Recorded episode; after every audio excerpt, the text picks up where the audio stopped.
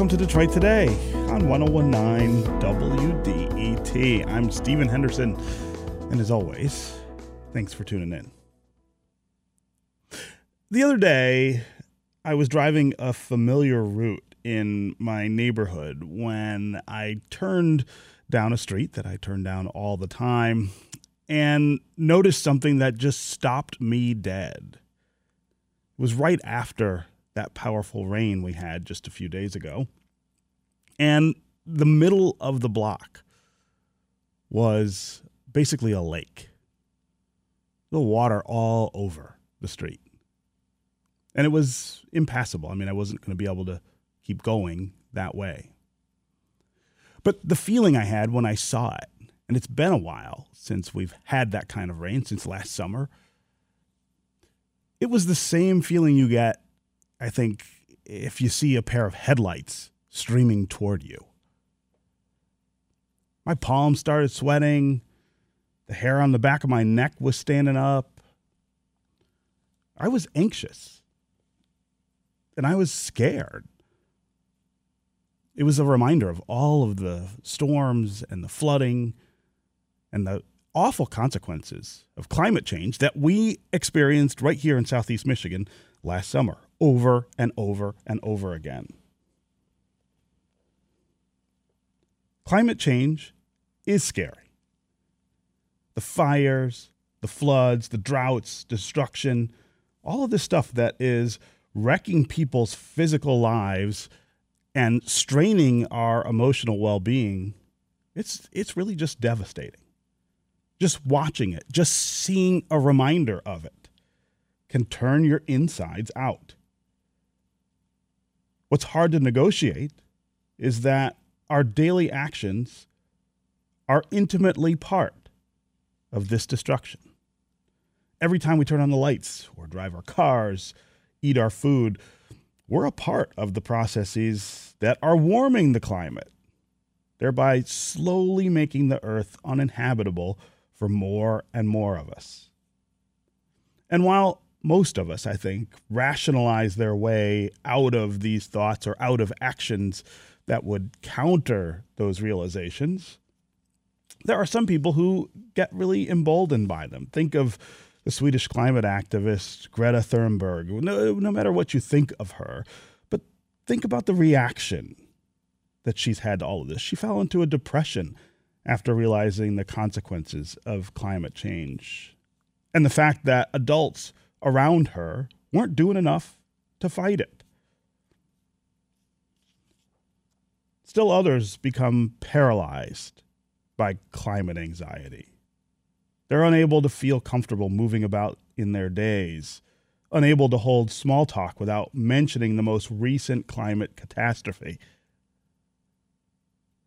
I think all of us are asking what we should be doing with these feelings.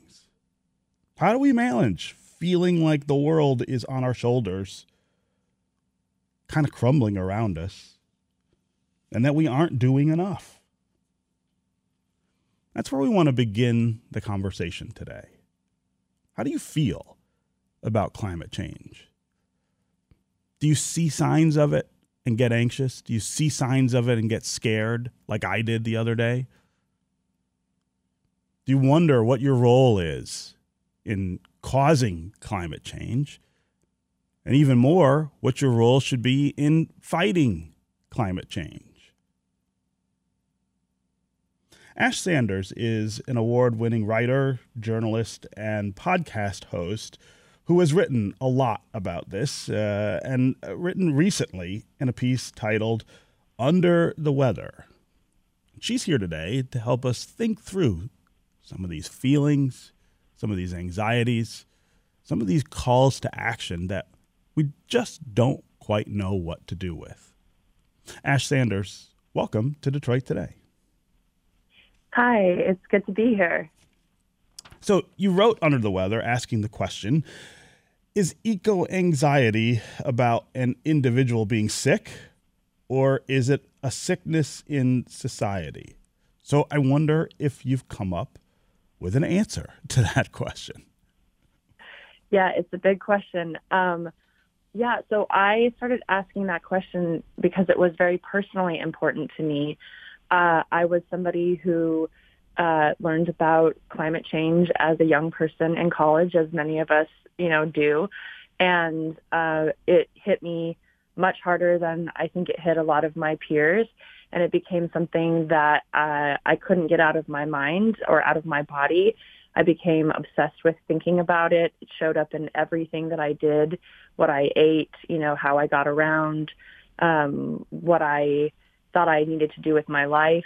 And I was trying to figure out why it hit me so much harder than the people around me when I was thinking to myself, this is about the future of the entire planet and all the beings that live on it this should be at the forefront of everybody's mind. Mm. And I started going to, you know, therapists and talking to friends and saying, you know, being chicken little, but with the facts and saying the sky is falling.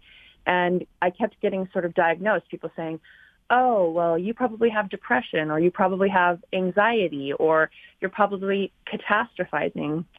And I just knew this wasn't true. I felt that I was looking at the situation accurately and that the situation itself was dire, not that my response was catastrophic. And over time, this led to all the research that I did that eventually led to the article that I wrote um, and sort of found the others and found not only a sort of community of activists and organizers who felt the same way I did and who are working to solve the crisis at the level the crisis demanded, but also uh, a lot of therapists, a lot of philosophers and thinkers who could talk about what was happening to me and so many other people. And I think increasingly now that the impacts of climate change are more and more obvious to more and more people, especially affluent, comfortable people mm-hmm. uh, like myself and many other people who uh, who are seeing the impacts now.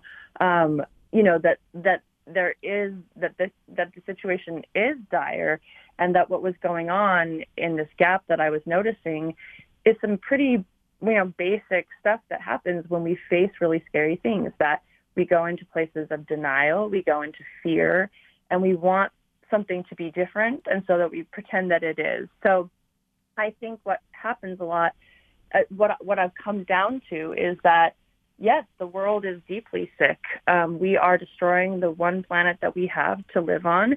That is a terrifying prospect. Many of us don't feel like we have any control over that process process or prospect.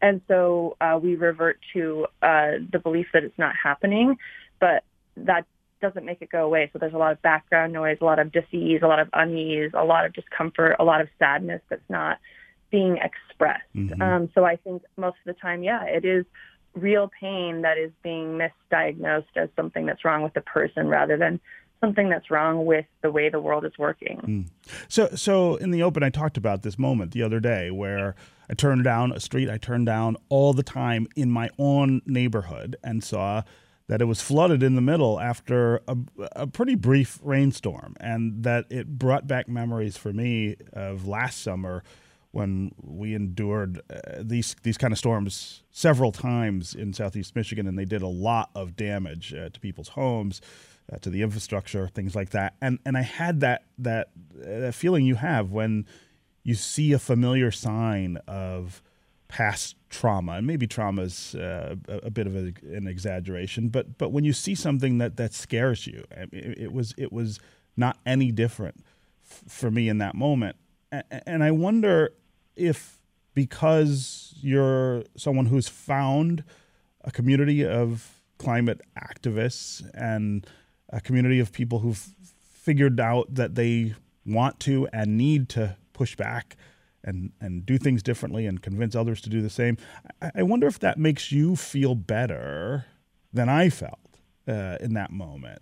In other words, the the the satisfaction of knowing that hey, I am doing uh, at least what I think should be my part to to to turn things in a in a different direction. I wonder if there is that.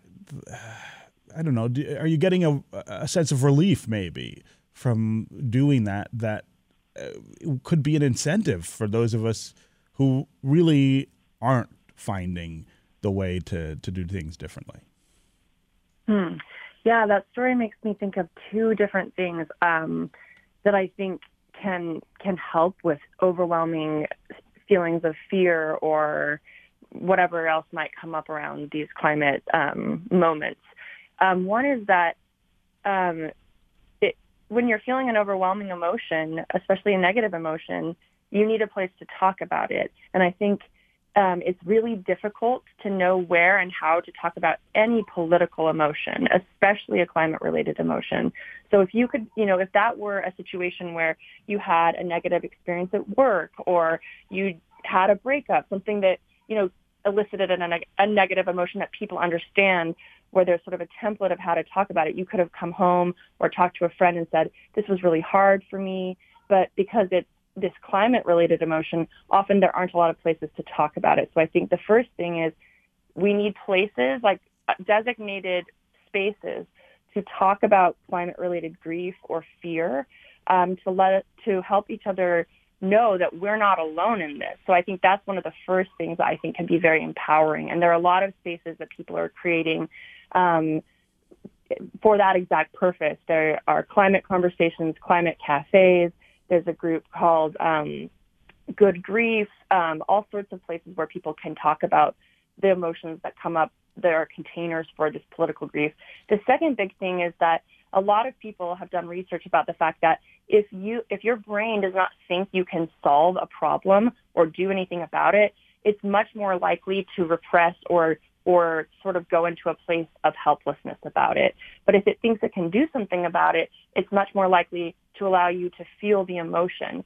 So I think, um, you know, the powers that be, the world isn't the world isn't the way it is accidentally, right? There are major fossil fuel corporations and people in our government that have created a world that tells us we can do nothing about the climate crisis, especially that we can do nothing collectively about the climate crisis. We can recycle and we can take all the problems onto ourselves and try to be pure in our individual lives but no collective action. And I think one of the most powerful things that we can do is find groups of people that are working on a political level to actually uh, change the structures that create a world that's heading towards, you know, absolute crisis.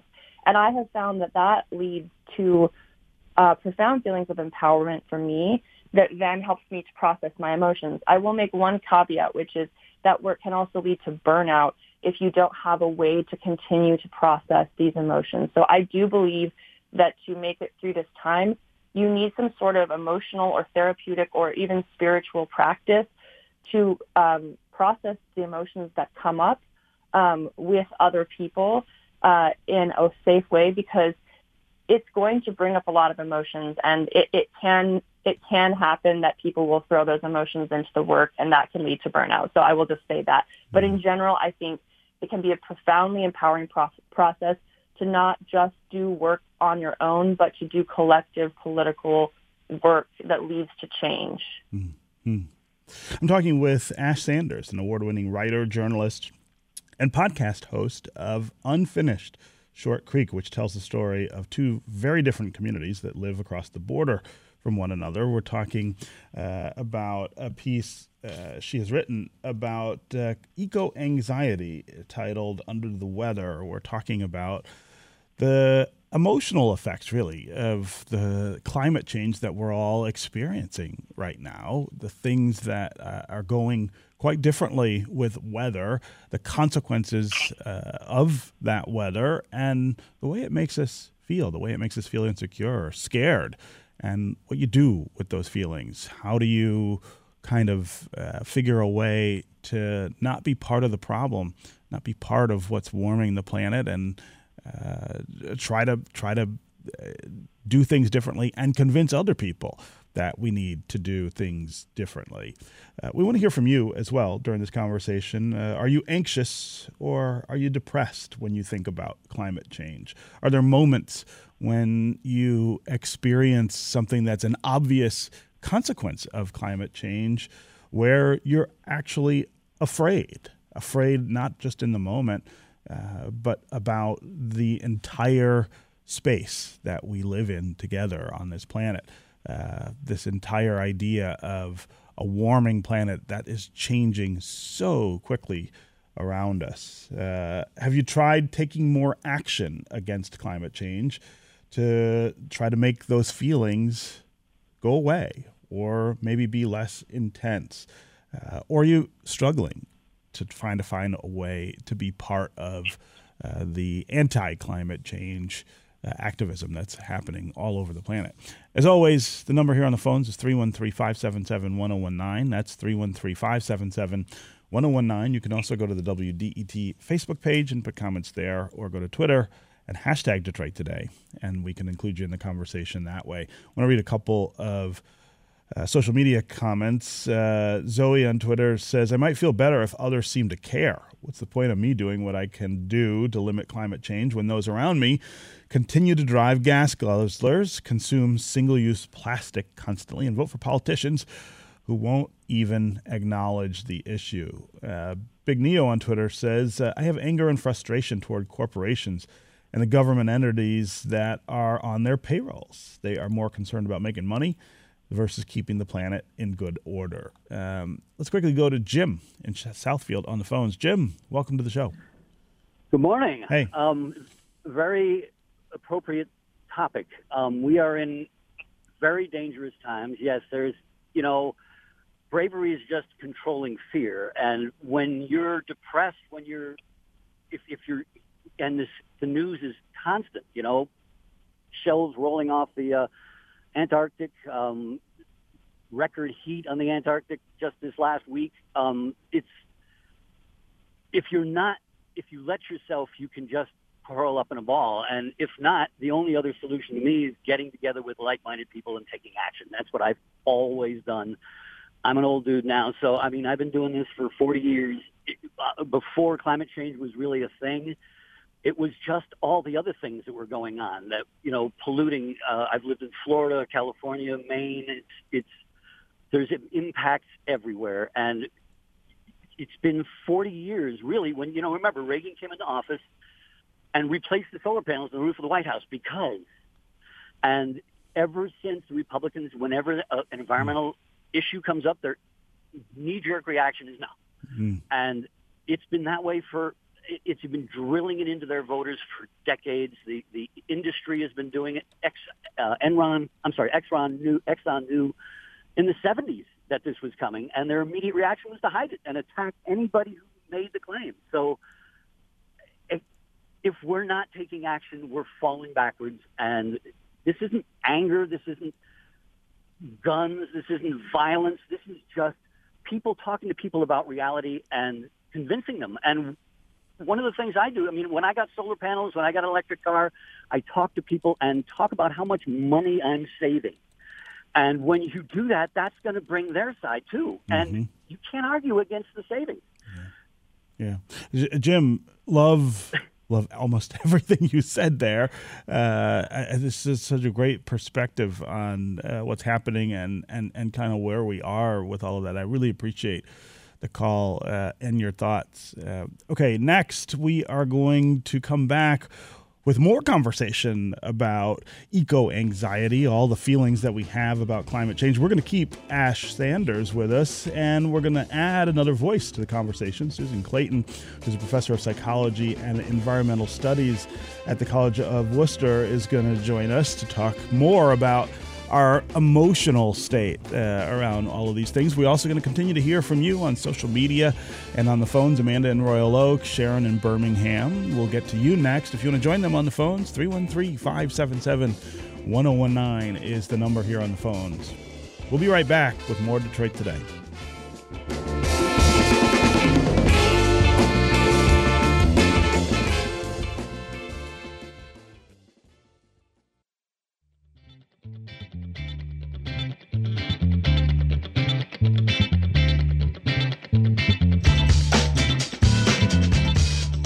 Detroit Today on 1019 WDET. I'm Stephen Henderson, and as always, thanks for tuning in.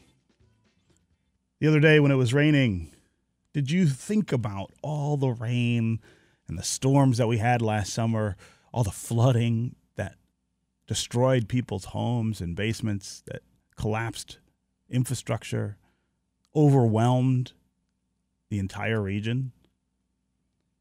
How did you feel when that happened? Did you see something that really made you not just anxious, but maybe scared about what might be coming this year? It's spring. How much more rain are we going to get, even before summer? This is Detroit Today on 1019 WDET. I'm Stephen Henderson, and as always, thanks for tuning in. We're talking this hour about eco anxiety, the idea that some of us are a little emotionally overwhelmed by the things that are happening as a result of climate change and unsure of what to do about it. We got two great guests with us. Ash Sanders is an award winning writer, journalist, and podcast host of Unfinished Short Creek, which tells the story of two very different communities that live across the border from one another. Uh, she also wrote a piece recently titled Under the Weather. Uh, I want to add another voice to the conversation as well. Susan Clayton is a professor of psychology and environmental studies at the College of Wooster. Susan Clayton, welcome to Detroit today. Uh, thanks so much for uh, asking me to join this conversation. Mm-hmm. So, also, you can uh, join us for this conversation. We want to hear what your reactions are to climate change and the consequences. Uh, of course, 313 577 1019 is the number here on the phones. That's 313 577 1019. You can also go to social media, to Facebook or Twitter, where you can hashtag us and uh, we can include you in the conversation that way. Uh, uh Susan, I, I want to have you talk just a little bit about how you came to study the intersection of psychology and our environment. I think it's something that a lot of us have been dealing with, but maybe not quite thinking about in in explicit terms. Sure. Well, I've been interested in sort of the psychology of environmental issues for a long time, but I mostly thought about people's attitudes and how people came to have opinions about environmental issues. But the more I listened to people, the more I started hearing them really express very powerful emotions. And then I started to look into what the literature, you know, what the pre-existing research was saying about people's reactions and found that we have lots of evidence to to be concerned about the mental health impacts associated with these environmental changes. And what are the signs that people are experiencing anxiety because of climate change. I began the show with a, a story about uh, an experience I had the other day where I saw a flooded street in my neighborhood for the first time since last year, when last summer, when this happened over and over. Uh, in our in our community and and the way it made me feel the the the, the similarity to you know circumstances uh, where where I'm afraid of something, where something triggers a, a, a bad a bad memory. Um, talk about the way that that all of us, I guess, are kind of experiencing those things and what those emotions look like. Absolutely. Well, we know that around certainly around the U.S. and around the world, the majority of people are worried about climate change and. Uh, uh, worried about the ways in which it will affect them personally. But let me say a little bit about anxiety. Anxiety is a reasonable response to a threat. So, anxiety can be a good thing if it kind of makes you pay attention to a problem and think about how you're going to respond to it.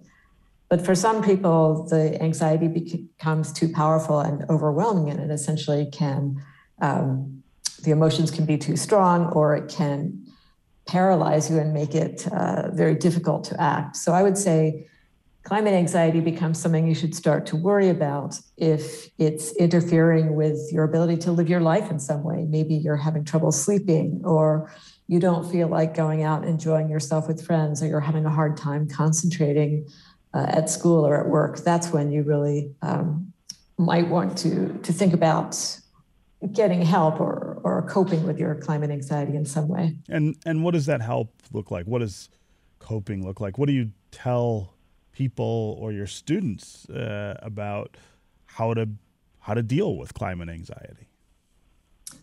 Absolutely, and it depends on the level that a particular person is experiencing. Uh, at some sense. So, for people whose emotions are very, very powerful, they might just need to deal with those emotions right away. And that might mean stepping back, taking a break, um, not looking at the news or at social media, um, engaging in deep breathing, going for walks, spending time in nature, all of those just to help you get on top of these unpleasant emotions. But for a longer term response, I think it can be very helpful to, to think of three things. One is to get some accurate information because anxiety is, in some sense, tied to our uncertainty about climate change and the impacts of climate change. And because it's intrinsically uncertain, we can't completely know what's going to happen, but sometimes people's perceptions can be unrealistic. So, getting a little bit more accurate information about what it might look like in Detroit in the next 10 years, for example, that can help make you feel a bit more in control of the situation. Mm. Yeah. Um, a second thing that is really important is to find some people who will sympathize with and perhaps share your concerns because we all want to feel some validation. We don't want to think we're the only person who's having this response. So finding those communities can be a really um, important way of getting on top of uh, of the climate anxiety. And then a third, um, it can be very useful to actually find some way to take action. And that can be whatever's comfortable for a person. It might mean uh, political activism or trying to organize something in their community or simply to get their own household more prepared to deal with the kinds of, uh, uh, of extreme events they might be facing. But taking action, again, can help us to feel that we're actively responding to situation as just as opposed to just being passively affected by it. And that can be associated with better mental health. Mm-hmm, mm-hmm.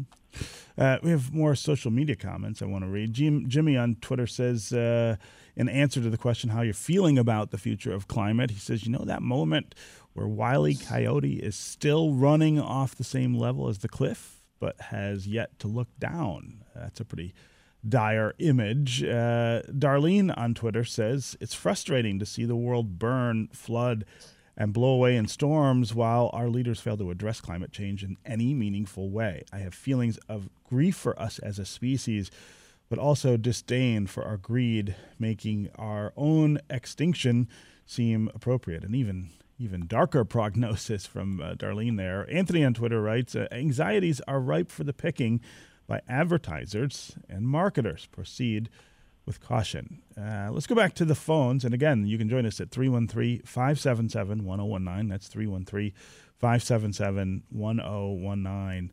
Uh, let's go to Amanda in Royal Oak. Amanda, welcome to the show. Hey, um, I'm a big fan, so thanks for having me on. I uh, was just listening this morning and I heard the conversation and I was like, oh, I have to call in because I am um, from Royal Oak, and I'm a member of the. We have a like a community group called the Royal Oak Environmental Advisory Board, and we currently just um, released our sustainability um, plan for the for the city of Royal Oak, um, and it was released. Actually, it opened today for public comment. So um, I just thought we could we could talk about that for a second hmm. because mm. with what your guests are saying, you know, anxiety and mental health. Obviously, those are true things, and I'm um, that need to be dealt with. But I think um, what your guest just mentioned was that third component of what you can do and taking action. I think is uh, is something that people can do, and I think you people might not realize that like their neighbors. I mean, if there's not something started already in their community, there is an, a, you start something. I mean, but I bet you if they look, there is something happening. There's a group or something that people can join to get active, and I think that helps with that anxiety that people are feeling. Yeah. Yeah, uh, Amanda, really appreciate the call and the uh, and the information about what's going on there in Royal Oak. Uh, Ash Sanders, I want to give you a chance to respond to, to Amanda. This is, I think, very much in the in the space that you're not only talking about but but but also operating. Yeah, um, I think it's a great point. And one thing that I've been thinking about um, throughout this conversation is we often focus on uh, only the very difficult climate emotions, and I think that's really, really important, and there should be a space for all of them. Um, but one thing that I think is really important is one of the climate emotions is love, um, and I think that the the grief that we feel is motivated by by things that we love being lost or harmed. And so one thing that I try to encourage in myself and in other people is pick something that you love. What do you love, you know, in your home state? What is something you care about? And I think that that motivates you to fight, to care, to stand up. So many times the conversation around climate is so tactical and strategic, like why fight if we're not going to win? Mm. And that can lead to fatalism and cynicism. But uh, I I have a poet friend who is fighting for a lake in where I come from in Utah, the Great Salt Lake, which is dying because of drought and um, water diversions and uh, the like. And she says, you know, I don't think about this in terms of can we win for sure. I think of this as when someone you love is dying, you sit with them, and I'm sitting with this lake. And I think that that you know what the caller is describing is, you know, people care about this place where you live, and they're fighting for it, and they want to win, and they want to succeed, but they're fighting because they care. So one of the climate emotions is love, and we fight for what we love and we fight best when we're fighting for what we love. So i would encourage people to think in that way and i think that that can be a very empowering thing that is more sustainable than acting maybe out of fear alone. Mm-hmm. and susan clayton this idea of finding community i think which is one of the things that ash sanders is is getting at here finding the community where you feel comfortable and where you feel a part um, in, in, in order to push back against these these emotions. That's something that that I think uh, applies not only to something like climate anxiety. I mean, that's something we're kind of borrowing from from other realms of psychology. That that when you feel uh, like you've found commonality, I guess, with others about about something that that helps us feel better about uh, the anxieties that we have. Absolutely, we all need to have community, and there's uh, it's, it's, a very important source of support for our mental health and in fact our physical health. And i want to um, to comment on um, some of what your twitter respondent said which is that part of the the difficulty with climate change is feeling that some people are responding so irrationally. It's a frustration at the lack of response from others in part. So finding a community of people who are responding and just appreciating what's bringing them together, I think is very important. Yeah. Yeah. Again, Amanda, really appreciate the call and the comments. Let's go next to Sharon in Birmingham. Sharon, welcome to the show. No, thank you for welcoming into this conversation, Stephen. Mm-hmm. Um, I just want to add that I am a sustaining member, and I encourage all listeners this morning to join me in uh, supporting WDET radio. Um, but I, with respect to the current conversation, um, Ms. Sanders and Amanda have brought up some excellent points. I myself am recognizing that you know I can be members of a group that um, addresses environmental issues and climate change but I also need to act locally. Hmm. So I've taken action on multiple levels. I um, do not fertilize my grass. I don't use pesticides in my garden. I would say about 25% of my um, yard is devoted to native plants from the state of Michigan um, that require less water, no fertilization. Um, I am very careful about um, composting all of our um, vegetative debris from, you know, home uh, food preparation as well as from the garden. And we recently had solar panels and a backup battery um, installed on, at our home, um, recognizing that we need to decrease our carbon emissions. Yeah. Um, and as our cars age out, we plan to convert um, our automobiles to um, electric vehicles or perhaps hybrid vehicles because we do travel long distances. Yeah. So, you know, there's so many ways that you can take action to help allay your anxiety. You don't have to be immobilized by it. Right.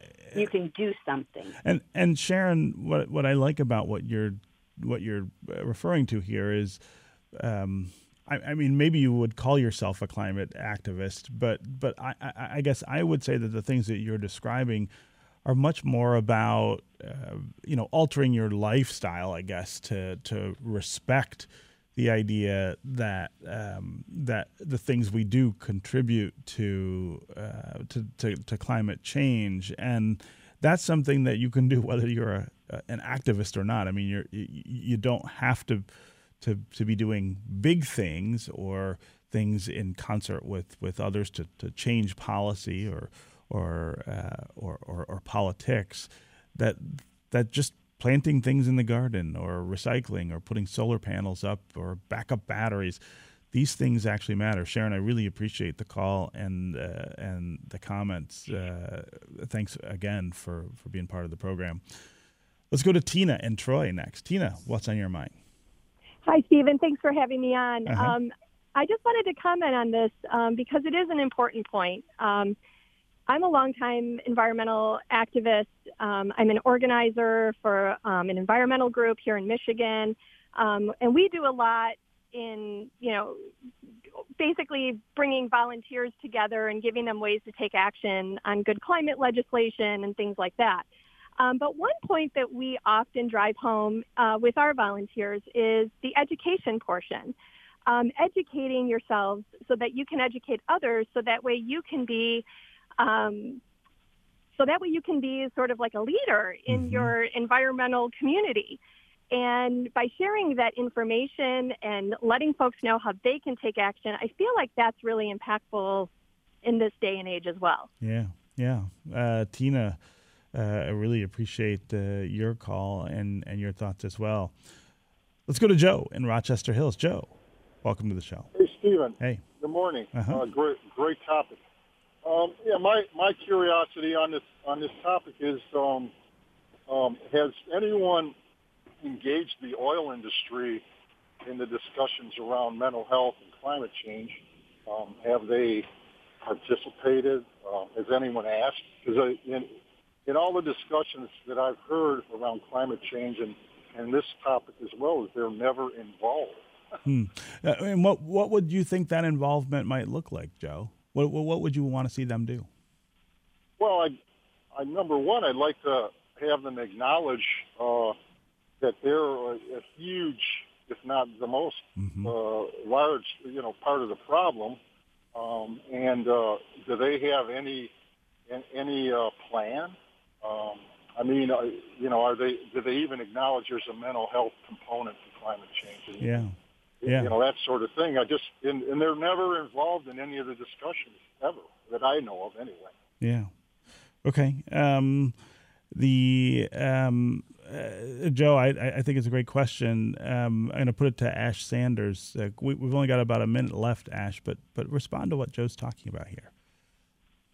I mean, I think that in that question, you have to distinguish between the people who work for um, these big fossil fuel corporations and the people who are the CEOs. The CEOs have had decades and decades and decades to um, own and take accountability for the incredible amounts of damage they have done, and they have not only refused to do that, they have increased their profits at the expense of the entire planet. So I think for them, the process is absolutely has to be about accountability I do think for the people who work under them, the amount of cognitive dissonance that a person has to have um, having those jobs, I think it would be probably a profound process to allow people to talk about that. Um, we're all trapped in jobs that, um, in many ways, uh, are directly antithetical to the survival of the planet. I think those conversations had honestly would be very emotional and necessary to have to figure out how to build a better world. So I would be interested in that. Um, I do think that the actual CEOs um, have that they need to be accountable yeah. for what they've done. Yeah. Okay, Ash Sanders and Susan Clayton. It was great to have both of you here with us uh, for this conversation. Thanks so much for joining us on Detroit Today. Thank you. Mm-hmm. Thank you. That's going to do it for us this week. Come back Monday when we're going to talk about how strong internet access actually helped people protect against COVID. This is 1019 WDETFM, your NPR station, your connection to news, music, and conversation. We'll talk again on Monday.